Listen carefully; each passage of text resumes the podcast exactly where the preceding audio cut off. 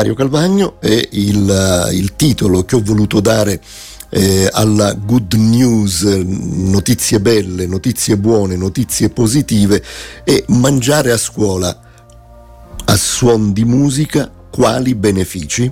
Ecco, e allora eh, più che altro notizia buona, eh, perché si parla di cibo, però insomma beh, eh, c'è in corso una sperimentazione, sì, perché in che modo la musica influenza il cibo e in particolare come l'ascolto di determinate tipologie di musica può modificare la percezione del pasto a scuola per bambini e bambine? Ed è la domanda da cui parte il lavoro dell'Università di Scienze gastronomiche di Pollenzo, eh, UNISG, ecco in sigla, in collaborazione con IULM all'interno del ristorante sperimentale del Cheerfood District, un percorso di ricerca unico nel suo genere che restituisce informazioni e spunti eh, molto interessanti. E, ehm, ecco, il Cheerfood è tra le più importanti realtà eh, italiane della ristorazione eh, collettiva e, mm, e, quindi insieme a IULM e, alla eh, di Scienze Gastronomiche stanno portando avanti questa sperimentazione su quello che viene chiamato neuromarketing e sono coinvolti bambini e bambine del secondo anno della scuola primaria e l'obiettivo è valutare quali sono i fattori utili per ridurre gli sprechi di cibo. E, e molto, un progetto molto eh, importante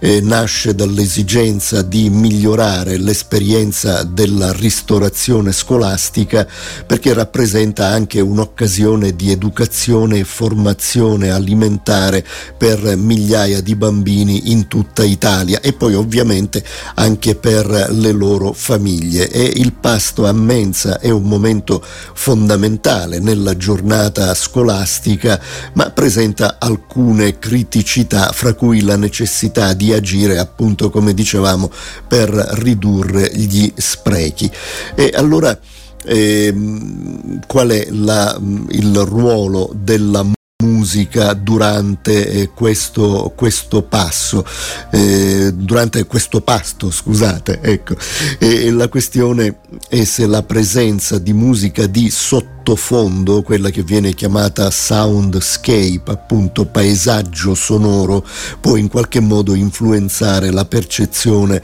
del pasto. E, ehm, e allora eh, lo studio ha coinvolto circa 40 bambini che hanno eh, partecipato a tre giornate al Cheerfood District, come dicevamo,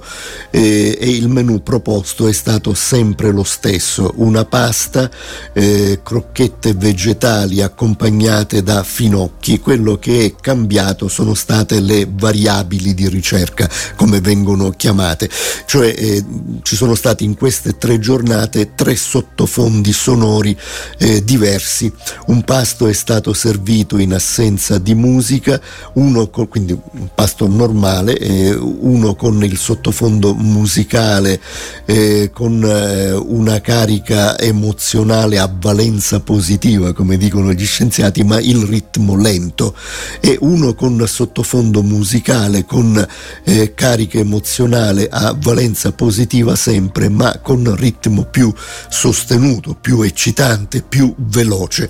E, e la letteratura scientifica indica che la musica, in particolare il ritmo della musica, possano eh, provocare effetti fisiologici sulle persone anche mentre mangiamo e possono eh, influenzare la frequenza di masticazione o la quantità di cibo eh, ingerito. Quindi su questo stanno eh, studiando i ricercatori, in ogni caso con la musica il pasto è più gradito e si spreca, si spreca di meno anche se l'influenza di una musica eh, più veloce o di una musica eh, più lenta eh, è certamente diversa.